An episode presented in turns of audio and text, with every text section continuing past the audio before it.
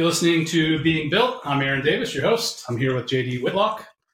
Uh, welcome to the show. Good afternoon. Glad so to be JD, here. JD, as a kind of a point of intro, you're the CIO of Dayton Children's Hospital. That's how I know you. Yeah. Um, and you've been involved in leading the local technology industry organization or being part of that, part of the leadership team there. And um, so I've gotten to know you at events and such. Glad to have you uh, here to chat about what you do. Glad to be here. So you were briefing me a little bit on a few of the things that you do. Um, sounds like you're a busy man. Um, three, four, five. I don't, the list goes on and on. we'll, we'll hit a couple of things that I, I can tell you're really passionate about. But uh, obviously, running the technology suite, uh, the whole the whole uh, kind of infrastructure and, and the systems at Dayton Children's is uh, is your bread and butter. Right. And then uh, you do a little healthcare consulting, a little marketing consulting, and then you mentioned something about uh, the electoral process Electoral reform. reform, That was kind of intriguing. Yeah, Uh, we'll that's- talk about that. that's a hot item too. So yeah, so tell us a little bit about what you're uh, what you're focused on, what you're building these days.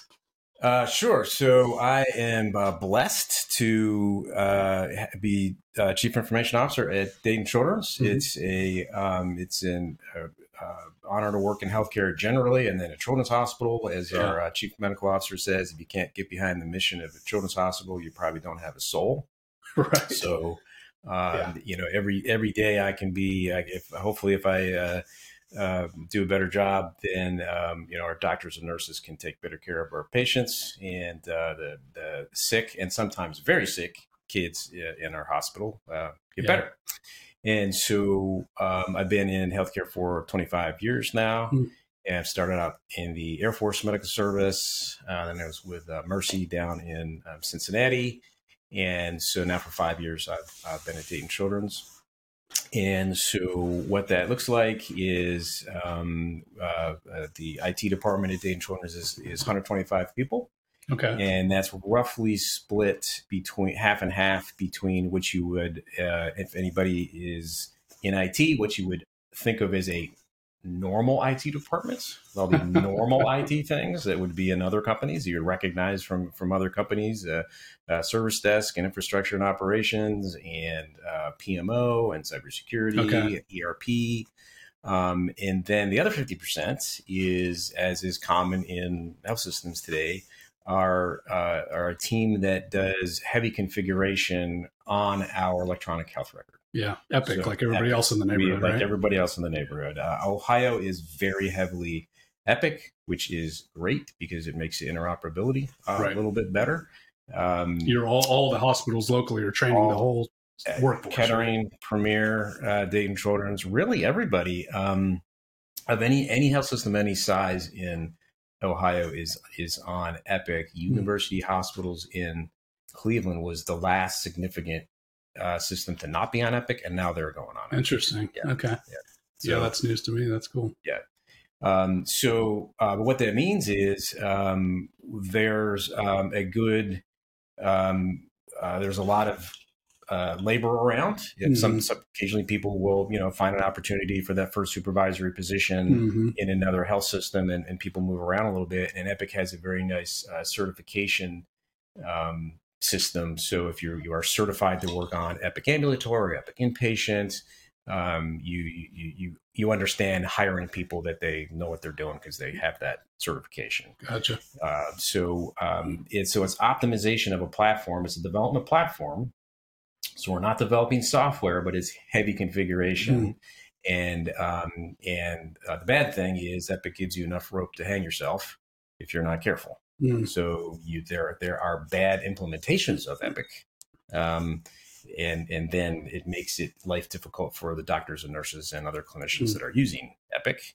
Uh, we would like to think that we do a pretty good job at that, and uh, backed up by the fact that we have we take part in a uh, national survey of EHR satisfaction, Mm. and we score in the 90th uh, percentiles. Um, Okay, so who's measuring who in that in that? uh, so uh, that is a that is a national collabor- collaborative group that we're a part of that Mhm. that makes sure that the survey is done correctly, Okay, and then you're comparing yourself to other health systems that are taking the same survey. Hundreds of health systems Okay. are doing it. Not everyone's on Epic, okay, um, but uh, but it's a good it's a good benchmark. yeah, So Good. we have good governance. So we uh, um, there's always more to do than we have time to do. Mm-hmm. Uh, but we uh, people that have, for example, I would like to I would like Epic to do this thing differently. Uh, if your if if your requested optimization didn't get prioritized at the top and it's not going to get done or not going to get done soon, at least you at least there's a fair process Mm. that where, where where the right people, the right clinicians, not the IT folks, get together and and prioritize things. So in that governance process, that's that's always intrigued me. I've been part of those in the past, committees or teams Mhm. around go- both as a vendor and as a as a, uh, an acquisitions team. So there or an implementation team. So the um, is there clarity in your pro? We don't need to spend the whole whole conversation Mhm. talking about this, but is there clarity in the process for the stakeholder to understand the the rationale for the deprioritization? So like you you say no, do they get the feedback as to why? Um, yes, hopefully. Um, if, if someone is uh, submitting something, we, so we have a you know voting membership on these different committees. But if somebody is suggesting something that's not on the committee, they can come in and make Mhm. their case, and you know. Mhm. Um, so it's, I'd, I'd say it's, it's it's pretty transparent. That's good. Um, and then the other thing we're always trying to do is um, uh, there's a saying not unique to Epic, but we like to say it a lot in in the Epic ecosystem of all the health systems that are on on Mhm. Epic is um, imitate to innovate. Okay. So probably someone else has built that thing that you ought to be using before. And um, it's a really good knowledge management um, platform that Epic uses. Uh, people get on there and say, "Hey, uh, we're having this problem. What has everybody else done?" And somebody else has something helpful for that. You go to the conferences. The um, uh, they have uh, big conferences up in Madison, Wisconsin, where they're headquartered every year, and they do a nice job of, of cherry picking the best innovation that other people have done. Mm, And there's okay. a culture of sharing nice uh, amongst so the healthcare community, amongst, the, healthcare provider now. community. Okay. Yes, yes. Nice. In fact, on the rare occasions when people do try to actually make some money off of the things that they built in Epic, Uh-huh. that's people look down their nose at you okay. try to do that. Yeah. Um, so and Only Epic's allowed to make money on Epic, but nobody yeah, else. exactly, exactly. There you go. You know, it's funny. People get uh, sometimes people will um, get bent out of shape about that. Like I, I did something, and Epic put it in the you know system for for everybody else. That's the that's good. That's the way it's supposed to work. You know, we that's, have a that's a win for, for the patient, it right? is, and something like I think it's 19 of the top 20 hospital systems in, in the U.S. as as ranked by U.S. News and World Report, which, Yeah. which some people think is a good way of doing it, some people don't. But for Mhm. whatever, whatever that's worth, um, are, are on Epic. So there's there's definitely it's uh, it's an interesting story of um, a a female entrepreneur that started Epic Mhm. 42 43 years ago. Um, never took out, never took outside money, never went public Interesting. and and had a had a strong vision for the patient being at the center of of, Hmm. the, of the health record. Hmm. Um, and so um, so it's a it, it's a good story. Um, we're we're happy that we're on Epic, and we do. And even though Dayton Children's is on the very small end of Epic customers, Mhm. so like a really small rural hospital is not going to be on Epic. Like a critical access hospital is not going to be on Epic Okay. because because you have to have a certain amount of resources to really Just to make it do worth it. well. Yeah. Yeah. Um, so um, so Dayton Children's is a six hundred million dollar revenue, which is not a Mhm. small company, Mhm. but in health in health system terms, Sure. it's a small company. Gotcha. And okay. so we typically we're not doing a whole lot of truly groundbreaking things, but we are through this community, we are able to deliver really top-notch care because we're you know sort of leveraging all these best practices that, Yeah. that people are doing.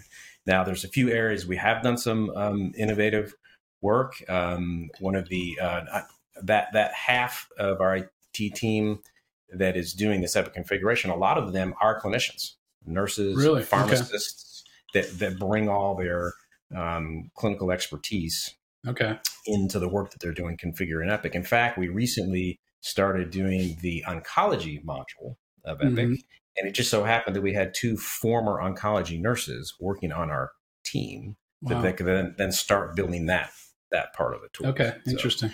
anyways, one of the nurses uh, on our team decided that we had we needed a better um, um, acuity system on the inpatient, and what that means is measuring how resource intensive different patients are in the hospital, Mhm. so that when the next patient comes on the floor, you have two nurses that are already taking care of three patients, and one of them's going to get a fourth patient to take care of, Mhm. which which nurse should get that based on the acuity of the three Sure. they're already taking? So the demand And of each was- patient is not all equal, right? So, Exactly. okay. And there were some adult models that had been built for that, but a but nobody had yet built a good pediatric model for Okay. that. And so so um, one of the folks on our team built that, and our clinicians liked it, and we presented, and then we went and presented at the Epic Okay. conference, and the other pediatric hospital said, "Oh, that's great. Can we can we Nice. borrow that?" Okay. Um, something else cool we're working on is um, so monetizing that is just off the table. Sorry, my my capitalist brain. Yeah, no, like coming said- back to that same like I said, conversation. the culture is is is not to do that. But I mean, I think if everybody did that, then then you, it'd be it like slow down the a thousand cuts. You would Yeah. absolutely slow down the innovation. Yeah. Yeah. Um, you know, it's funny in healthcare. If if, you're um, you're you're only you're really only competing with the people next door to you. So Yeah. so so Kettering and Premier are fierce you know competitors. When I was at Mercy, you know, fierce com- competitors with uh, you know TriHealth and Mhm. UC. And, uh, but everybody else, Yeah, they're, Doesn't- they're doesn't matter. colleagues and friends, and Right. they're all part of the same community, Right. the same network. Yeah, it's cool. exactly. It's an interesting uh, culture. It is, yeah. Um, you may have you heard about uh, social determinants of health? Uh, yes, I've heard. I've been in conversations, or I've, I've been around in the room when those conversations were having. Yeah. So the so, so there's growing recognition that we really need to pay more attention to all these social determinants that affect uh, uh, patients, particularly um, uh, patients in lower socioeconomic status, Okay. and um, and the fact that what happens in the doctor's office is a you know an infinitesimally small fraction of their life Sure, and right. if we if we want to really care for the whole person and um, in, in, in, in accountable care models where health systems as they should be are increasingly incented to um, keep patients healthy and out of the hospital Right. instead of just get paid when they come to the Right, hospital. that's right. Um, Former we're- guest we're and I were talking about some data work he was doing around exactly that. It's a kind of a conversion of, from fee for service to uh, exactly. kind of outcome based. And it's very difficult models. to do because you're really is, turning yeah. the whole economic model um, uh, on its head. That's right. uh, but it, but it's the right thing to do. And um, but but but anyways, in that model, all this social determinants uh, work becomes more important, and we've been doing a lot of that. A lot of people are talking about it. Mhm. Not a lot of people are actually doing it. We are doing it at Dayton Children's, Okay. and we have a, uh Center for Health Equity um, that is focused on that. We have uh, care coordinators and social workers that spend a lot of time on this. So we have we have social determinants questionnaires Okay. that uh, patient patient families can take. Um, uh, typically, not exclusively, but typically uh, uh, families that are on Medicaid, and about half of our patients are on Medicaid Okay. because of the uh, uh, Children's Health Insurance Program. oh, right. Okay. Um, and so, uh, so anyways, what that looks like is we we have these questionnaires. Maybe they identify that there has some food insecurity, and then our social worker can go into our EHR and say, okay, this patient needs a, you know, their kid just got uh, diagnosed with diabetes. We're doing some education for them. They live in a food desert, Hmm. and uh, here's a food pantry that's a mile from their home with Hmm. one click because the EHR is integrated with a, a system that uh, that has information on all the community benefit organizations. Okay. Um, and so we're just making it a little bit easier for our clinicians to help our patients out with with those kinds of things. And something um, innovative that we are doing there is in a perfect world, uh, every patient family has taken one of these questionnaires. But in the real world, that doesn't really happen. Right. And so, um, because we have a relatively small primary care footprint where we're administering those surveys, hmm um, but most of the patients are coming into our emergency room. Uh, they're seeing other pediatricians in the community um, that are not on Epic. So Mhm. a lot of times we can have some critically ill um, kids that um, uh, are relatively new to Dayton Children's, and we have not had time to administer that survey. Okay. Then what we can do is take the address, geocode it, map it to a census tract, Okay. and so census tracts being smaller than zip codes because you, can't do this at the zip code level because within zip codes you can have very different uh, neighborhoods, very Sure, different yeah. socioeconomic Sure. neighborhoods. Worked And in real estate for a while. You, Yeah. There's a few neighborhoods in the in the region where within a block, you know, you've got you've got kind of uh, A grade or B, uh, B plus grade properties Yeah. right next to C minus properties. So. Exactly. Um, and so some researchers, some academic researchers put together this thing called um, Child Opportunity Index that takes all that socio- socioeconomic scoring that the government does Okay. and then buckets that into things that are meaningful for pediatric care. Hmm. So there's a um, there's a like a health and environmental focus. There's an educational focus. There's a um, sort of overall socioeconomic focus, and then Mhm. there's one that buckets all of those. Hmm. And so we can then use that. We're just implementing this now, but we can then use that both in our analytics at a population level Hmm. and do some interesting studies on that and what how should we how should we do our interventions our, our, like neighborhood interventions and where Mhm. where are our patients coming from that have these issues and how do how do those scores correlate with some of the disease states that we see Interesting. um, and then also do it um, at at an individual patient level. Yeah. And actually, nobody has done that yet. Is used these this particular um, pediatric focused socioeconomic scores. There's Mhm. there's an adult one. Uh, the adult medicine always happens first because that's They're just, safer there's- to mess with. They're just bigger. Yeah. there's true. just more. Uh, uh, but it, pediatrics is sort of the second fiddle for some of this stuff. Mhm. It makes sense it's second, but it uh, shouldn't be forgotten, obviously Right. and so uh, so the pediatric community um, you know advocates for uh, for these tools uh, being Mm. available and then implementing them so all the the um, the pediatrics community that are on epic are um, we're actually um, going up to visit some of the senior folks at epic um, next month to talk about those things like what are how can we how can we as a pediatric community better um, ask the Epic developers to build things to support pediatrics Mhm. with some with some group think, the good kind of group think. Right. Right. so what, what are Not really the kind that numbs every kind of the most initiative. important things, you know, weird Yeah. things that you wouldn't think of. That you know, adolescent privacy is is Interesting. is is, is mind bendingly complex thing where. Um, for for example, access into the patient portals, hmm um, and every every different state has different ages at which an adolescent has the privacy rights Oh wow. to kick their parents out of out of their patient Okay. portal. So Okay. that has to be implemented differently. Wow. Um, you have to be very sensitive to these things. So that 14 year old that has the legal right to kick mom and dad out, Right. but can't drive to the appointment yet. And how, Interesting. how do you how do you handle that? Well, you handle that by having a different flavor of the patient portal access that shows mom and dad when the appointment is, but doesn't show mom and dad the notes from that Wow. appointment. What about the And that- implications of a that- hospital that's in in a you know on a border where half the population is in one jurisdiction and half's in another? I'm just um, thinking yes, about the level of complexity, exactly. that, and that's just one of a, trillion things, right? one of a trillion things and and some of the privacy laws you know uh you know europe has done this gdpr thing california's done its own thing what's not going to be doable is every state comes up with a new privacy law it would be un it'd be impossible for not just Yeah. healthcare for all businesses to do so Yeah. that that that screams out for some sort of national something. Standard, yeah. Wow, what a trip! Mhm. Yeah, as you were talking about the determinants of uh, of health outcomes, I was thinking about the um, outcome based payments. Uh, obviously, lends to um, more efficient healthcare services. Um, I've got a guest coming in a couple of weeks talking uh, about her startup, which is uh, it's called Sure Impact, and as I Mhm. understand it, it's something that uh, has a an outcome based measurement of social services. I Mhm. think I don't know. I'm going to explore that with her. I'm looking forward Mhm. to that, but uh, that might be a point of interest that, that we can share as well. Yeah, a lot of incredible innovation going on out there.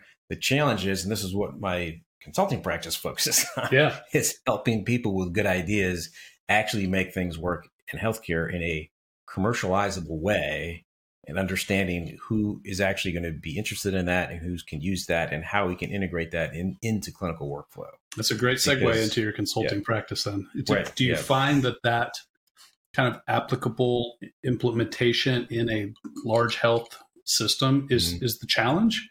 Um, like, what is the the biggest difficulty that you're running into when you're you're helping these Sure. uh, so startups and such? So, so our health system, so the economics behind our health system are crazy complex, Mhm. right? And it would be nice if they weren't that way, um, but they are. That's sort of the Mhm. reality of our health system.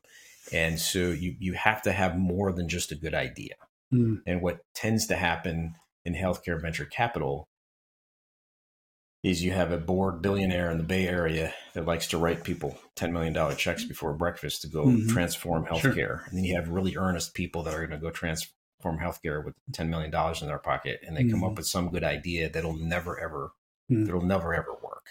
Mm. Um, so part, part of it is who's actually going to buy that and implement it, given the way that the money works in healthcare. Okay. Number two is you may have a good idea, it may be affordable, somebody may want to pay for it, but it's not going to be usable by doctors and nurses if it's not integrated into their clinical workflow. Hmm. And that clinical workflow is in the EHR. So you have to integrate Wow. it with the EHR. And so you have to think about that. And with the advancement of better, better APIs in and out of um, EHRs, which the government has played a, a um, positive role in in standardizing uh, some of those APIs, and Okay. so so that, that's it's made it a lot easier just in the last few years than it was previously. Um, but th- that's something else I've seen. Like we can take your data out and do some fancy analytics on it and give you some fancy risk score. Okay, how are you going to get that to the doctor at the point of care? Well, we haven't figured that part out yet. Well, that's useless. Just drive over here and look at it on paper. Yeah, right. right. So you you do a little bit of healthcare uh, consulting, Mhm. right? Um, appreciate you touching on that. You do a couple of other things too. Is it is it okay if we uh, Yeah, mhm, sure. discuss some of those things too? So you you do a little bit of marketing consulting. So I, um, so my uh, wife and I, when we became empty nesters a couple years ago, we Mhm. decided to move downtown Dayton, Okay. and um, and we are happy residents of downtown Dayton with all the uh, awesome restaurants and bars Yeah, we can cool walk vibe. to in uh, in uh, ten minutes in the last I don't know five years. Mhm. Uh, we managed to time the movement uh, to um, April 2020 when the pandemic right started. everything shut down. So, um, so the walking to all, all the bars and restaurants took had to take a little bit of delay. Um, I was so I found myself in the situation of um, no soccer games to go to anymore, right. no lawn work to do anymore because we lived in a in a townhome, um, and some some time on my hands and tuition bills to pay. So I uh, and I was reading about the arcade uh, hub going Yeah, in I was just there last week. uh, a beautiful place. Mhm. What a great story for Dayton, you know. And if you haven't seen the, have you seen those Awakening the Giant um, uh, documentary pieces? no. Oh, they're they're brilliant. You have to watch that. Um, so I was reading about that and thinking, you know, it would be fun to do something entrepreneurial, hobby entrepreneurial, not real entrepreneur. Real entrepreneurs quit their jobs and start something else. right. That's not me. I'm a hobby entrepreneur um, but I thought that my I had done some web development in the early days of Mhm. WordPress. I played around with some things, and what I like about uh, the web development side of things, it's you know half techie and half really creative Yeah, stuff, sure. and and and business strategy. okay. Um, so um, I thought, you know what, I could start something, have a little office down there, um, have some uh, University of Dayton students um, as interns because, of course, uh, University of Dayton's doing their entrepreneurial programs Yep. down there, Mhm. um, and so I decided to um, do this. And my my wife said to me, "So we've been married for 25 years. You've never ever said anything about doing anything entrepreneurial." I'm like, Mhm. well, you know, why not? so what came out of that was a uh, very small, very part time um, internet marketing agency, Okay. and I found a little niche for myself um, in in some of the business networking that I do through. Um, do you know BNI Business Networking Yeah, I've heard of International? it. Mhm. Yeah.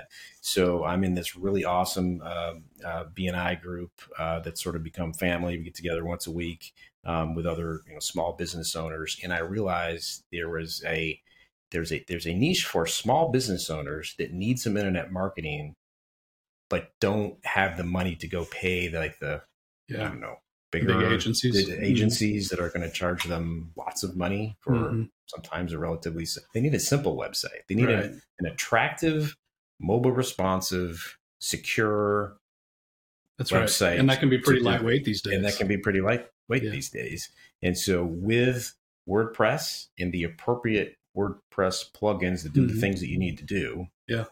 Um, and then some lightweight um, social media management, um, and then some search engine optimization. Okay. So I can deliver that in a sort of a, uh lower priced um, subscription model. Nice. And so I um, do some of that. It's kind of That's a awesome. fun thing. Yeah. You know what I find is that as you get into, I guess maybe the last, I don't, I don't know how long, ten plus years I've been um, more in management than in doing stuff, right?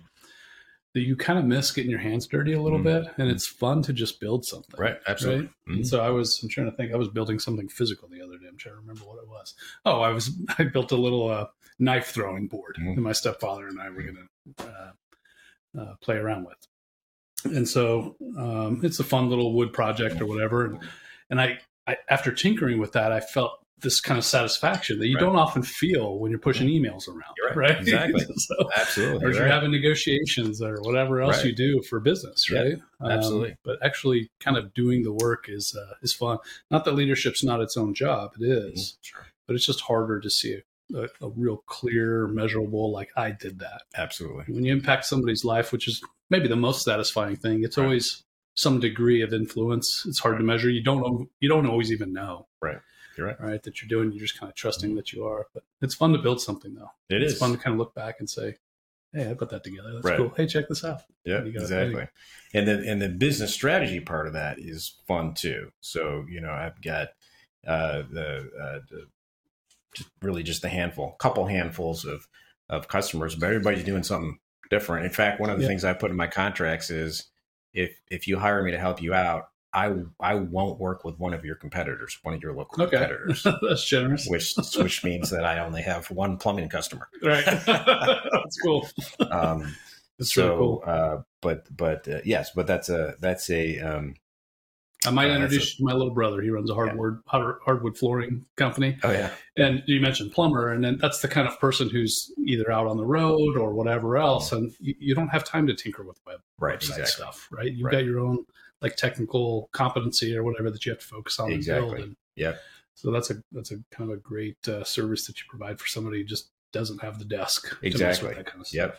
That's cool. yeah and competing against that company that's the medium size instead of the small Yeah. that has that That does going have that back on, office. you may just that your business may fail if you get right. if you kick because that's just the way people find That's right. if you need a plumber you pick, take out your phone you Yeah, tell a plumber Siri certainly doesn't a need plumber certainly Yeah. doesn't need a big heavy invoice, you know, every quarter or whatever for some custom build or whatever. That's Mhm. that's too much. So we've kind of kind of jumped through a couple of your passions, and you mentioned something uh, before we started recording about uh, electoral reform. yes It was kind of intriguing. Um, Yeah. So how'd you? And I was tempted to like kind of unpack all of that, but Mm.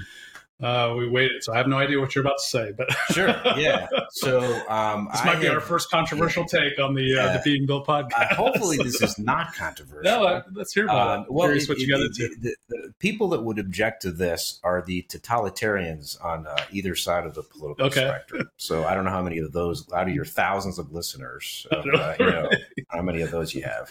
Um, I have been a uh, political independent since forever. Uh, never really identified with with either uh, political party.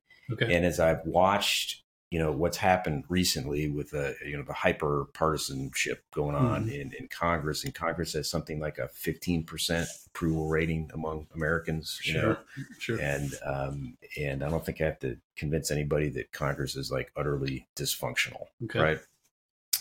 And so, one thing that would help is if we can have more uh, elections that are decided in November instead of where a lot of congressional elections are decided in the spring in the primaries, where the only people that vote are the fringe voters that are voting for the fringe candidates. Okay. And so that's why we have hyperpartisanship. So the Mhm. combination of of gerrymandering, Mhm. of you know packing, uh, and and uh, more recently with now the data tools we have available, the gerrymandering gets worse and worse, Sure. right? Because it's Um, more effective. because It's more effective. exactly. To, yeah. Um, and so, uh, what can we do about that? Well, every state controls how the elections are done in their state. Sure. And so um, Alaska has already done this. Nevada has already done this. You have in the primaries, you have a, a top top four or five. Five is the best way of doing it for various reasons. Um, uh, people go to the primary. You don't get a Republican ballot or a Democratic ballot. You get all the candidates running, and you vote for your choice. And the top five go through to the to November to the election in November. Then you do ranked choice voting. And so, uh, in order to win, you have to get over 50%. And if nobody gets 50%, then you take the, uh, the, the, the candidates with the least votes and you you, you take those votes away from them, they drop out. And then, then the second choice gets the votes. And that happens over and over until somebody gets 50%. Okay. So, in ranked that, choices, I understand it, everybody chooses where they rank each of the candidates. Exactly. So you get a one to five scale. Yes, I skipped that. I skipped that part of the actual voting. Thank yeah, you for pointing okay. that I wasn't out. sure I that's, understood that's it correctly. How you get that, that's how you get that data. I should have pointed that out explicitly. Right. So that's so that's why you have the first, second, third choice, uh, fourth, fifth. If there's if there's five candidates, one, two, three, four, five, um, and so if your number one um, is on the bottom and votes get reapportioned, then then your get your vote goes to your number two. Gotcha. Yeah. Until somebody gets to 50%. what that sense. does is okay. it lets um, people vote for who they really want to vote for. Instead of who they think instead of who they think can win, mm-hmm. and, and, also it just lets more moderate candidates get on the ballot um, in the first place. Yeah. So um, that is, I think that's a way to go. That if we can get this on the ballot in Ohio, and so I'm working. So so um, Rank the Vote Ohio is the organization okay. that I'm doing some volunteer work with. Also, Veterans for Political Innovation is another okay. group. That's a national group. Um, and so we're advocating for these uh, uh, uh, for for doing this and and hopefully getting something on the ballot in 2024. Interesting. Um, that would of course not affect the voting in 2024, would affect in 2026, right, hopefully. Yeah. Um, but you know, if we can get that on the ballot, when you think about it, like who the only people that are going to really be against it are some of the um, uh, because the Republicans control the state house in um, in Ohio. Um, and did you see in the news today the uh, no. former the former Speaker of the House it, it, just got booted out for his he was he was so corrupt he actually got booted out by the oh interesting by the Republicans. Okay, um, so no, I didn't catch the news. Um, uh, you know, if you're a true believer um, Republican and you and then maybe you would not want that. Okay. But all the moderates and the Democrats are going to because they're not maybe, they're not maybe power. some of the fringiest Democrats would also not want it because you know in the districts that are gerrymandered into being Democrat, mm-hmm.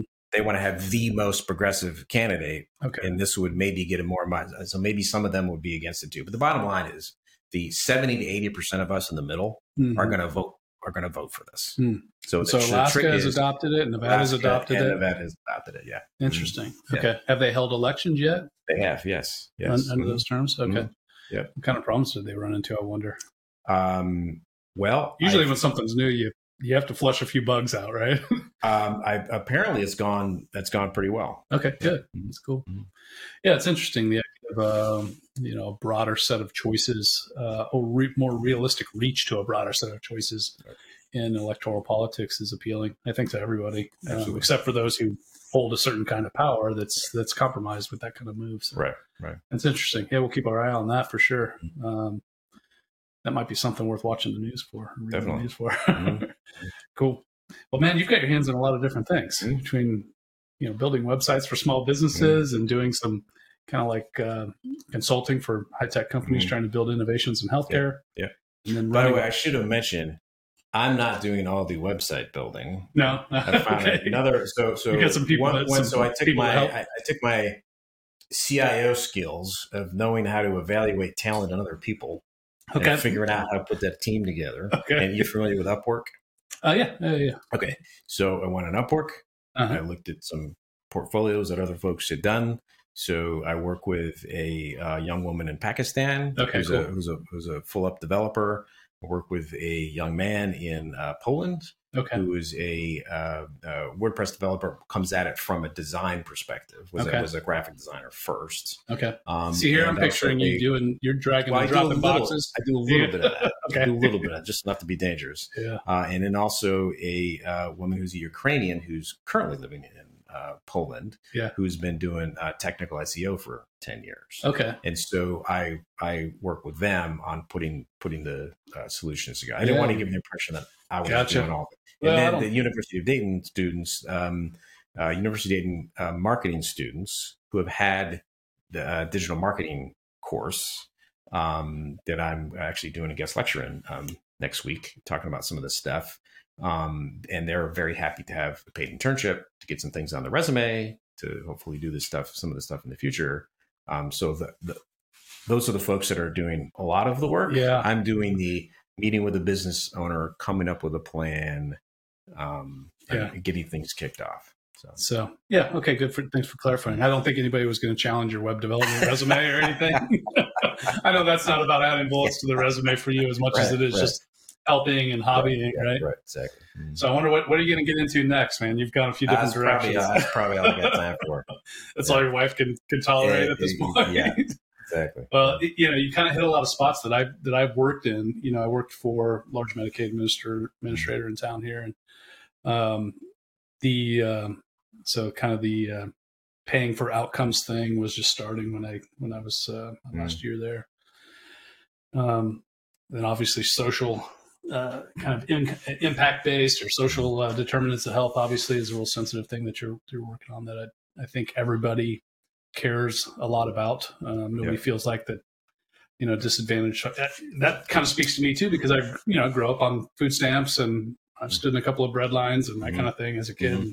Yeah. Um, it's some of those programs, obviously much more, um, um, much less data was involved in those Mhm. programs when I was recipient of those things Right. in, in California. Oh wait, speaking But, of uh, Care Source, um, one thing that and that's something else I'm working on. So I'm on the board of Ascend Innovations, Okay, I'm which is a uh, local company that is owned by the local health systems. Right. Um, and so we, one of the things that Ascend is working on is a is an application called Positively that is aimed at high school students Okay. to for for them to feel comfortable reaching out when they're having some behavioral health crises and Okay. asking questions. Interesting. And CareSource has invested in that because um, they see that as innovative, and as they're bidding in other states to become the That's a resource they can bring insurer, to, that's a, that's a market. resource that they can uh, bring to market. That's intriguing. So that's some, that's an, something else really cool. And who's and building that? Like who's who's who's Uh, the who's in charge of it? Ascend, yeah. Like who a person? Who Do you person know? at Ascend? yeah. Well, you know, Matt Matt Verizer has been involved in that. They Okay. hired someone else recently who I've met. Something cool about a Ascend. It's also uh, uh, cool to talk about about Dayton, Yeah. and, and also bring in my my my Air Force history here. Mhm. Is one of the one of the many cool things about Dayton, and the reason I'm proud to call it my adopted home, is there are so many super smart people here in Dayton because of the Air Force Research Lab and Mhm. what's going on there. So a lot of your tax dollars go to, um, you know, the the Air Force focused on um, how do we bring technology and not only make the Air Force better, but Mhm. what are some things we can invest on that can then also translate into commercializable things in the private sector. yeah. Um, and so, in my my last five years in the Air Force, when I was in um, uh, DC, where a lot of people you know finish out their military career, I was doing acquisition and some science and technology stuff within within the medical field. Okay, similar to what the uh, 711 Human Systems Wing is, which is the sort of sort of kind of the medical part What of the they're Air Force now. Research Lab Yeah. right? But there are so many crazy smart people that came out of that, and then, like my wife and I did, decided to actually make Dayton our home. We were Mhm. stationed at Wright Patterson, had been earlier in my Air Force career, but stationed at Wright Patterson. And, you know, the joke about Wright Patterson is uh, young single people in the Air Force. They're at Wright Patterson, and the Air Force says it's time to move on. Mhm. They're like, okay, well, send me someplace more interesting than Dayton, Ohio. People with families, Yeah. when it's time to move on, they say, wait a second, Can we just my stay here? spouse doesn't want, my spouse and kids don't want to leave. Yeah. What remote assignment can you send me on so my family can stay yeah, here? That's interesting. And so my wife and I um, didn't do that exact thing, but we we we moved on, did a couple other assignments, finished up in DC. I retired from the Air Force, and we made so many great friends here. Mhm. We said, and our daughters were elementary age, and we said, let's go back to Dayton. yeah, But they're um, through my both Air Force connections and just uh, friends and business connections. Um, I've met so many like genius level people working working on things Mhm. um, that sort of cross the government sector and the private sector. And because of my background, I understand both of those worlds. Yeah. And how things work in those worlds. And so there's a whole way of getting funded on the government side, and there's a whole way of getting funded on the commercial side. A lot of people don't understand both of those worlds Right. and they try to cross and they don't really understand how that works. You know, what do you mean I got to wait two years to get the government contracts? You know, I know but just enough about- that SBIR contract that you're going to get is small business innovation research. Yep. Can fund some really cool things. Mhm. Um, I'm also I've also heard of them funding some sort of dumb things, but mostly they fund they fund cool things that can turn into commercializable. Yeah, they- between the between the base, defense, healthcare, and the startup community, that's kind of the world that I live in these Mm-hmm. Right. days. yeah, and all of them are really funded in in um, unconventional ways, I Mhm. guess, not by consumers buying stuff. Mhm. You got venture capital, you've got kind of insurance, Mm-hmm. and then you've got uh, government funded programs and very complex acquisition processes. And, Yep. But for whatever reasons, my executive search business has is kind of thriving in those three pockets. So it's kind of funny Yeah. you and I are Eds, meds, and feds. Right. right. Yeah. By That's the way, that reminds me, I've got another guy for your podcast. Oh, yeah, Right good, after, good. yes, yes. It's always fun to have, have new faces and Yeah. I love you know getting better acquainted with people I, I know and I've known Mhm. for a while, like yourself, and then um, on a couple of occasions now I've had people in here that I've met them here, Mhm. and uh, that's really fun too. So because then you're really kind of approaching the conversation with complete Mhm. naivety and, and just it's curiosity leads the way, right? Right. Well, thank you for the sake of time. We got to cut it short. I could we could we could go on for hours, and, Yeah. and, and hopefully we will. Um. There's plenty more cocktails in the basement. Thanks for being a guest on the show, um, and we'll uh, you know maybe we can do it again after uh, after the laws passed and There give you go. us an Sounds update on good. the project. We'll a victory party Yeah. for, for uh, ranked choice voting. Sounds Cool. good. Thanks, JD. Right. Appreciate you, man.